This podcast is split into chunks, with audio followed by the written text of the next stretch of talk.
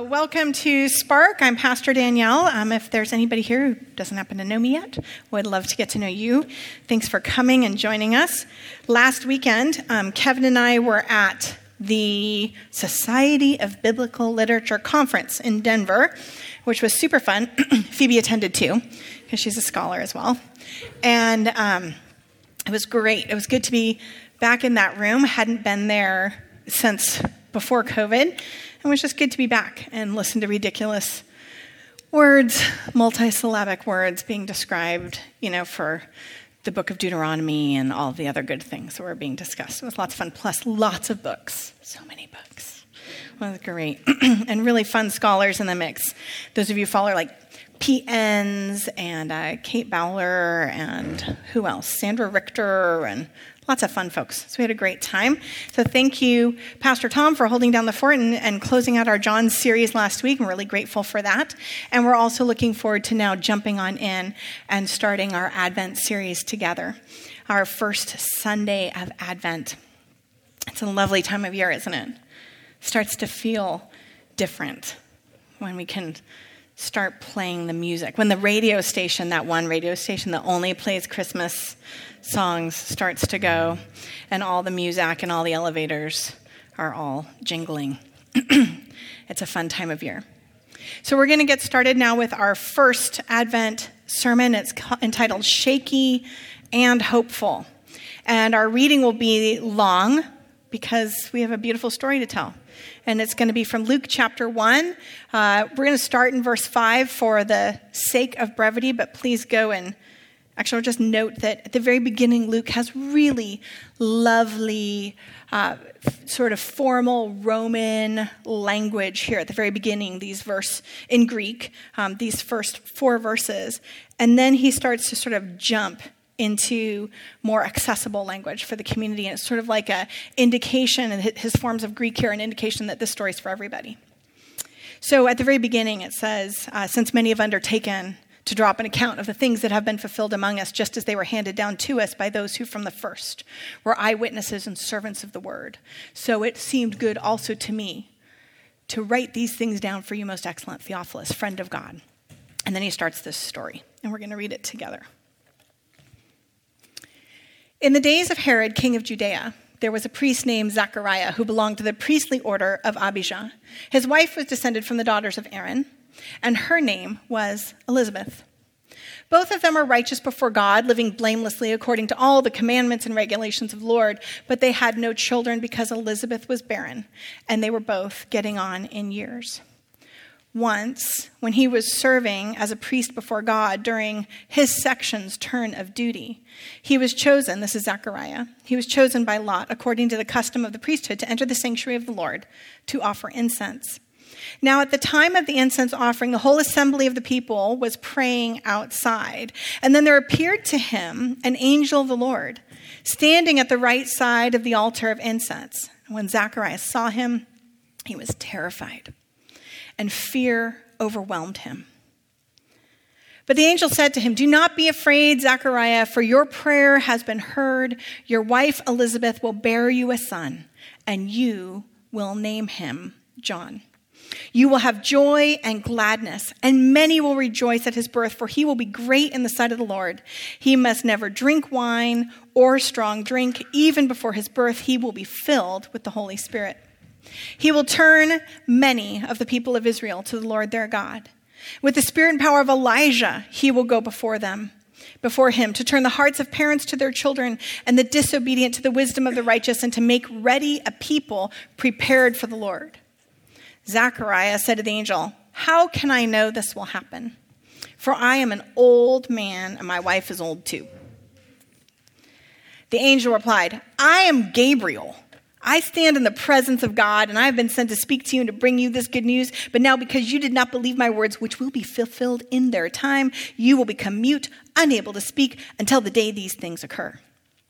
And meanwhile, the people were waiting for Zechariah and wondering at his delay in the sanctuary. And when he did come out, he was unable to speak to them. And they realized that he had seen a vision in the sanctuary and kept motioning to them and remained unable to speak. You see, Zechariah's job was to go in, burn the incense, come out of the temple, and bless the people. He's the priest. He's supposed to do the priestly blessing, like the one we just did. And he can't speak, he can't do it. When the time of his service was ended, he returned to his home. After those days, his wife Elizabeth conceived. And for five months, she remained in seclusion. And she said, This is what the Lord has done for me in this time, when he looked favorably on me and took away the disgrace I have endured among my people. Now, just for the sake of brevity, because we're going to talk about next week, there's a scene break here. Right?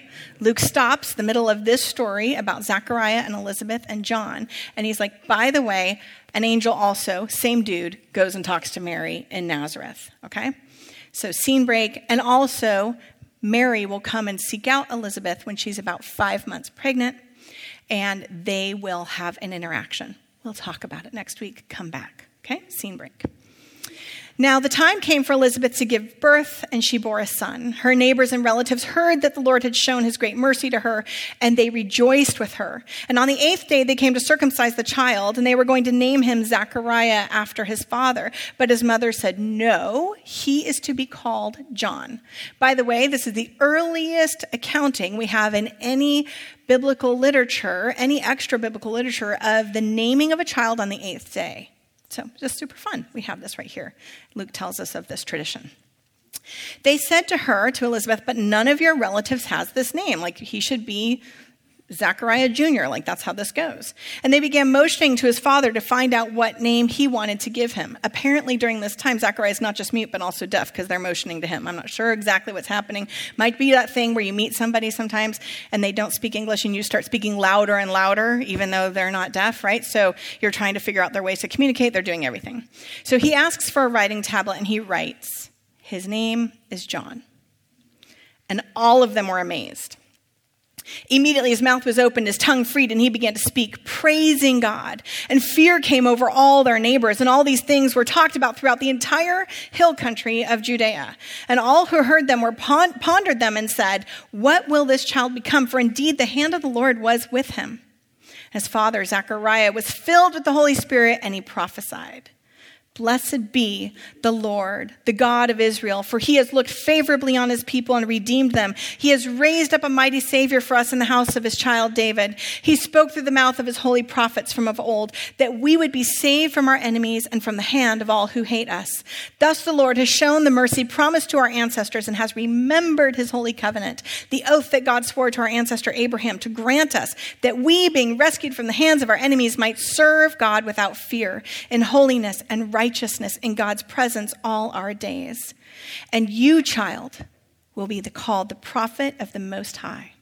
For you will go before the Lord to prepare his ways, to give his people knowledge of salvation by the forgiveness of their sins. And because of the tender mercy of our God, the dawn from on high will break upon us, to shine upon those who sit in darkness and in the shadow of death, to guide our feet into the way of peace. Shaky and hopeful. Christmas time can seem a time created specifically for children. It can seem a time where all of a sudden the focus comes of gift giving and candy and presents. And for those of us who are maybe out of our like less childhood stage, maybe our Christmas list has gotten a little bit different. You know, as a kid, it was long and specific. My parents, I asked them what they want for Christmas this year, and they, they gave me very high ticket items. I was like, you need to just go buy that for yourself. I don't know what you're thinking. I was thinking a book. Um, they're like, I'd like a new that. I'm like, okay. So our lists become different, and we oftentimes think of Christmas being that time where kids climb up on Santa's lap, give all the list of the things we do lots of cartoons, lots of candy. But the Gospels of Matthew and Luke are not writing for children, and the nativity stories are anything but childish. They tell stories that are hard to explain to kids, actually, and hard to explain to adults as well. The images of Advent are impossible, load bearing, and shocking.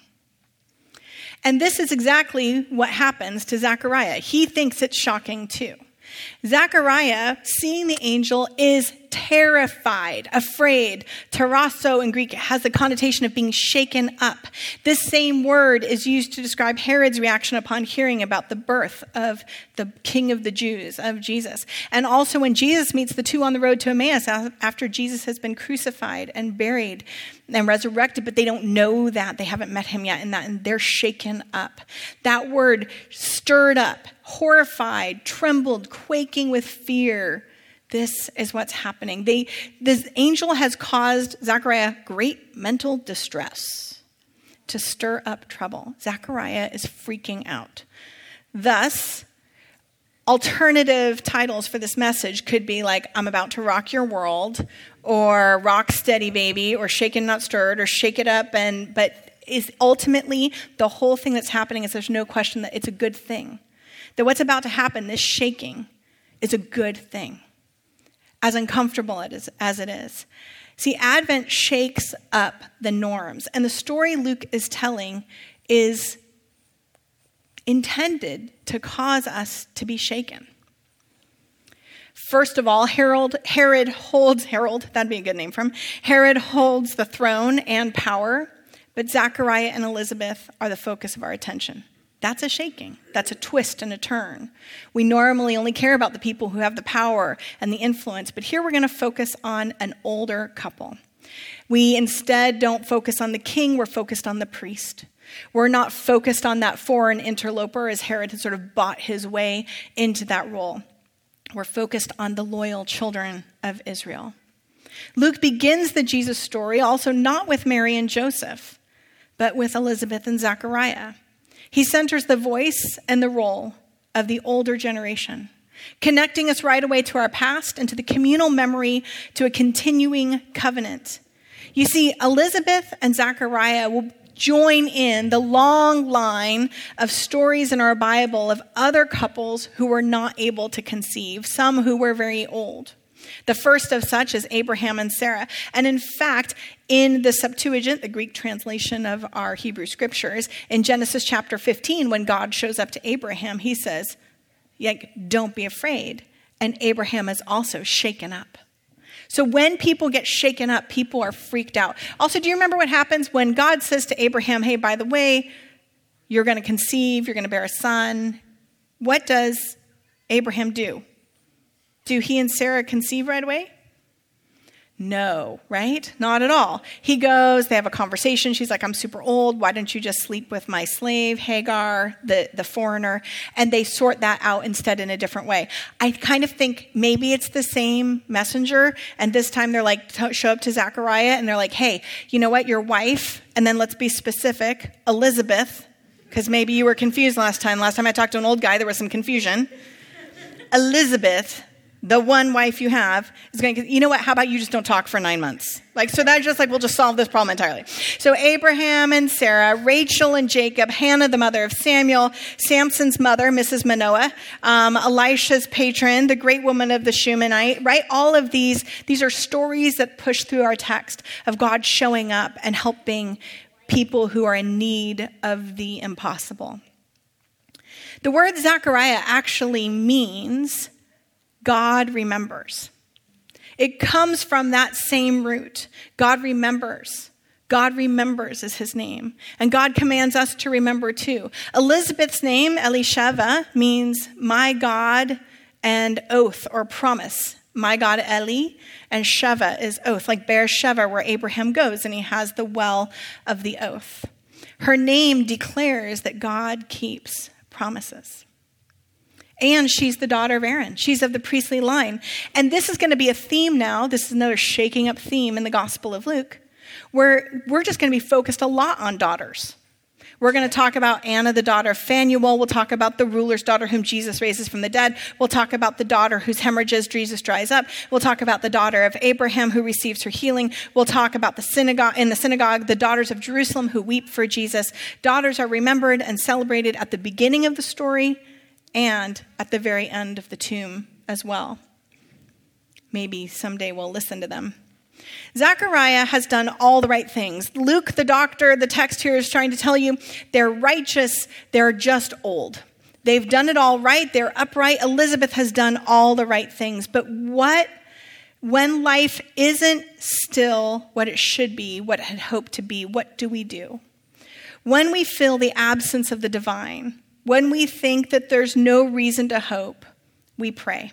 And we call out to God to remember because we remember, because He should remember, and because we know God's covenant and God's promises are forever. What do you do when your name means God remembers? And your name means God keeps His promises, but you feel like the Lord has forgotten you. That's the story at the very beginning. God remembers and God keeps his promises, and they've lived righteously and upright before the Lord. They've done everything right, and yet they don't have the blessing that they've longed for. They don't have a child. Zechariah shows us what to do. You wait, you pray, you still go in and pray, you still find purpose, you still show up for work you still wait to get called in. You still do and keep doing the next right thing. And this is what Zechariah and all the people of Israel who are also waiting to be delivered, waiting for a rescue out of this foreign king, out of Rome, after out from under the rule of Herod. They're all there in the temple in Jerusalem, and that's when Gabriel shows up. Zechariah is chosen by Lot they roll some dice or some stones. He's, he's chosen to go in. And it does strike me that we all have the choice, don't we, in this world, whether to see divine providence or not in moments like this. Zechariah maybe just thinks it's just, you know, the luck of the lot. He's pulled, he's called in, he goes on in, and he walks into this holy space that is in itself pregnant with meaning. It's filled with incense. It smells good. There's a, a, barbecue outside where the offerings are being made. It's filled with holiness, with light reflecting off the gold. The weight of meaning and history is heavy in the place. And the community gathers for prayer. What are they praying for today? As they see Zechariah go in, what do they pray for? Are they praying for peace, for shalom, for deliverance, for hope? I think they're praying for the things we pray for for understanding, for marriages to be healed, for children to come home, for healing. Or maybe they're praying that Herod would take a really long vacation, right? Maybe you've prayed for various leaders to take long vacations. They're praying all those same things, right? They're human like us. They're waiting for God's deliverance like us in the middle and the midst of times that can feel where there's no light.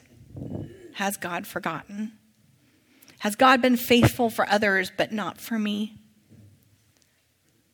Why hasn't God acted on behalf of Israel and on behalf of Zechariah and Elizabeth? So the angel shows up, maybe looks very scary like this. I would imagine this person to scare me a lot. It's like sort of weird CGI, kind of like bad, bad CGI graphic. That would be very scary. And the angel shows up and says, Do not be afraid, Zachariah, for your prayer has been heard. Your wife Elizabeth will bear you a son, and you are to name him John. Notice that the prayer has been heard, that now finally God has remembered. That Zechariah is having an experience that lives up to his very name. God remembers. Because maybe the prayer wasn't being prayed right in that moment. Wouldn't it have been a crazy prayer for a really old guy to go on in as he's praying the prayers just to light, you know, burn incense and do the offerings the priest is supposed to do, to also be like, oh, by the way, me and my really old lady, could we also still have a kid? I wonder if this is a prayer that Zechariah didn't pray a decade earlier. But God has remembered. Your prayers have been heard. God remembers Zechariah. Your wife, whose name means God keeps promises, will give birth to a son, and you are to name him Yochanan. God is gracious. It been crazy for people to walk around just think, hey, God remembers your wife, God keeps promises. You're gonna, she's gonna get pregnant and you're gonna have a son named God is gracious. Zachariah, Elisheva, Yochanan. Their names alone tell the story that is being played out in their life. Here's Zachariah's response That's impossible. Prove it. That's not to be possible. I'm really old. She's really old. It's not going to happen. And then the angel gets huffy.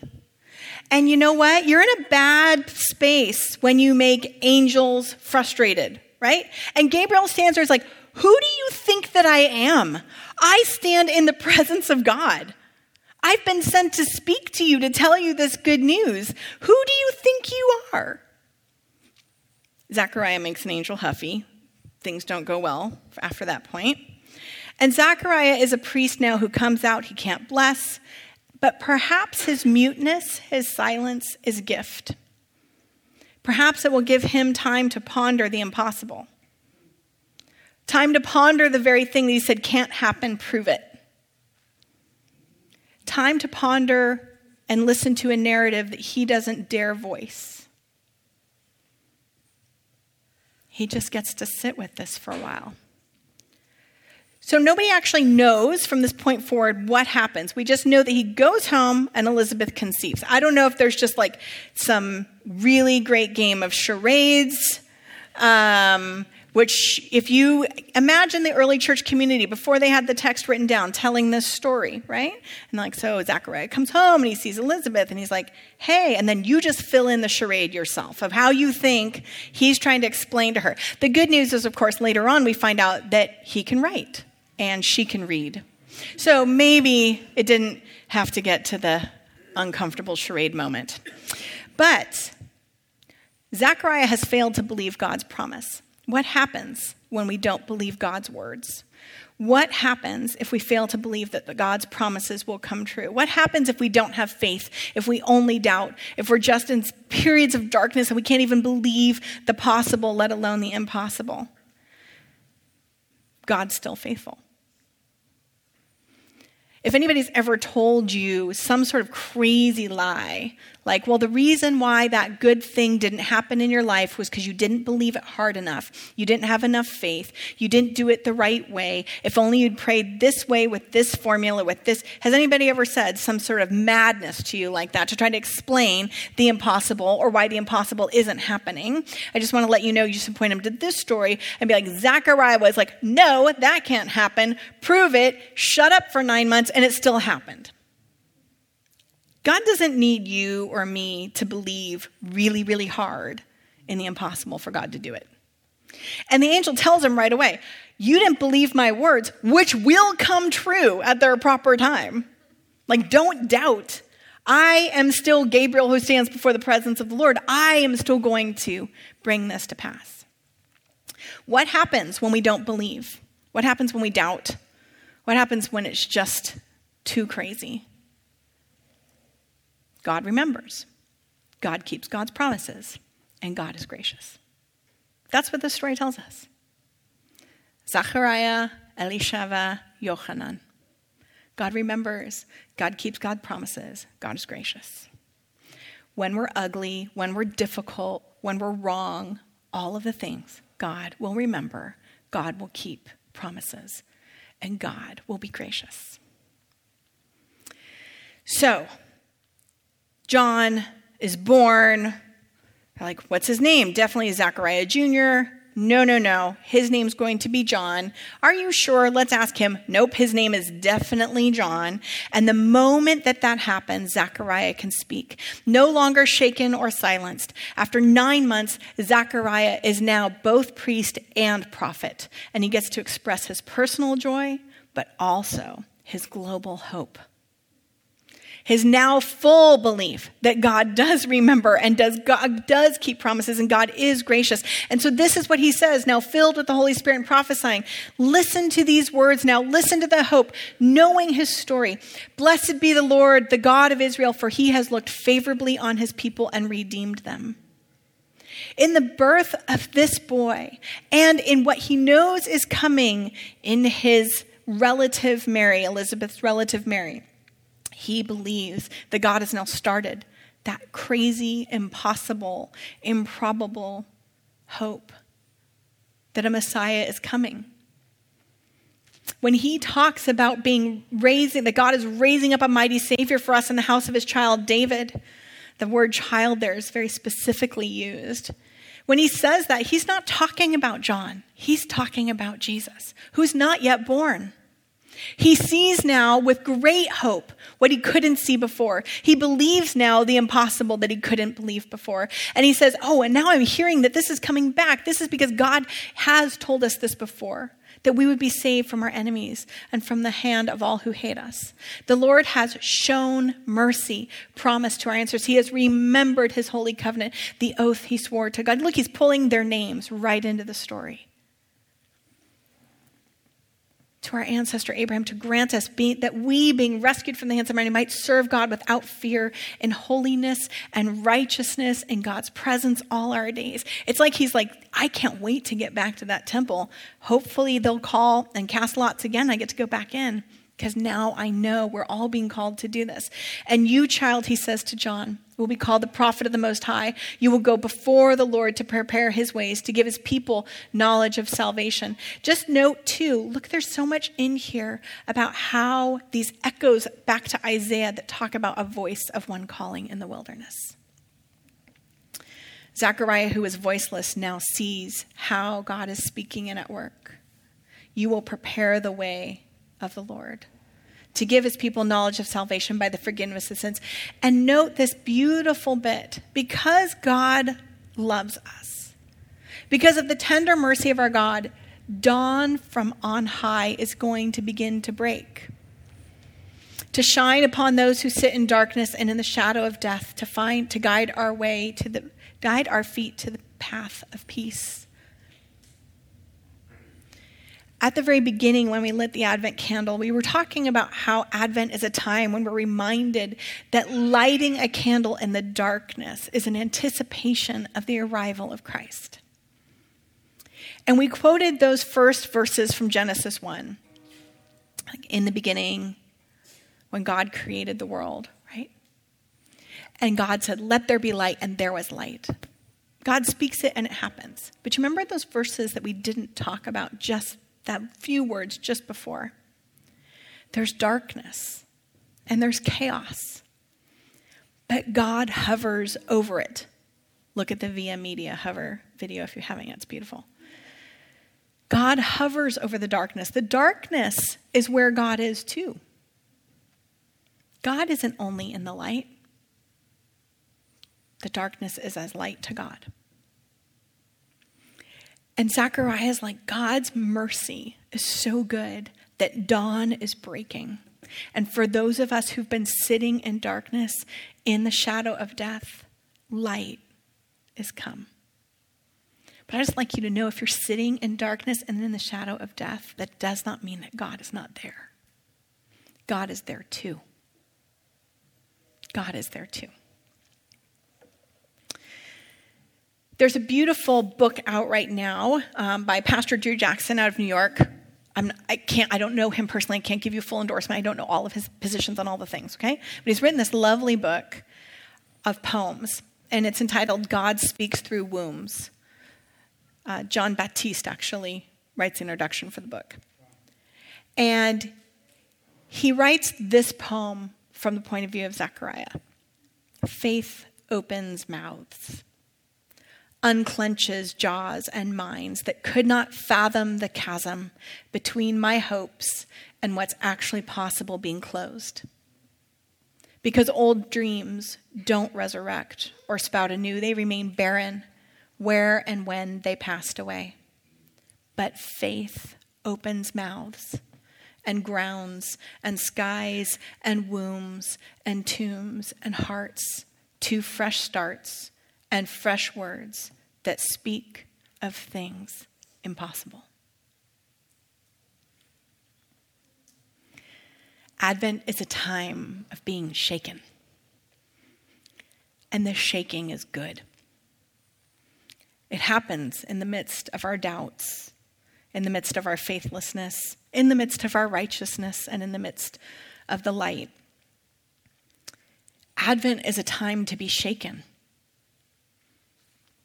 It's a time to be woken up again. Sleepers, awake. Christ is coming. In her book, The Light of the World, um, A.J. Levine, Jewish scholar of the New Testament, she says this Christmas is more than just putting up decorations and wrapping gifts. It should give birth to something that shakes up the routine, something that gets us to see the world otherwise. That shaking up is what it means to follow Jesus. To love one's enemies is scary. To take up one's cross is terrifying. Yet at the same time, Luke reminds us that there is a legacy that carries us forward and a promise that God will remember the covenant and bring about eternal justice. Will we be shaken? Are we willing to trust the shaking and that it would bring hope?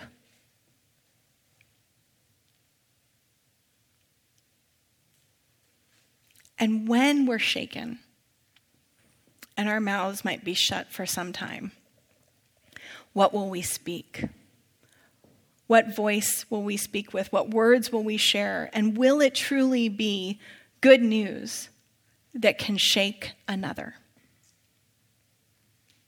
We're going to invite the band on up as we turn towards a time of communion.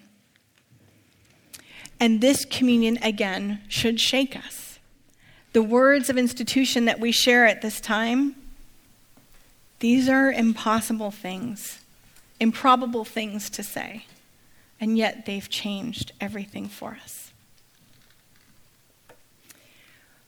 In our deep hope to make the world a better place, we have decided to try to move away from plastic as much as possible for the single use servings that we started to work on during COVID and Debbie's worked really hard to provide you with stainless steel cups that can be washed afterwards. Yay, thank you so much. They're individual cups filled with the juice and individual cups filled with the cracker.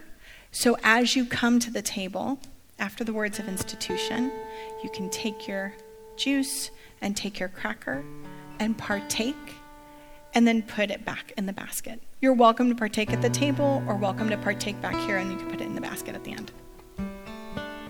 And if you are gluten free, we still have a plastic option for you. Sound good? All right, let's turn our hearts towards the table. For in the night in which he was betrayed, our Lord Jesus took the bread, blessed, and broke it, giving it to his disciples, saying, Take, eat. This is my body given for you. Do this in remembrance of me. And likewise, after supper, he took the cup, gave thanks, and gave it to them, saying, Drink this, all of you. This is my blood of the new covenant, which is shed for you and for many for the forgiveness of sins. Do this as often as you drink it in remembrance of me. All are welcome at this table.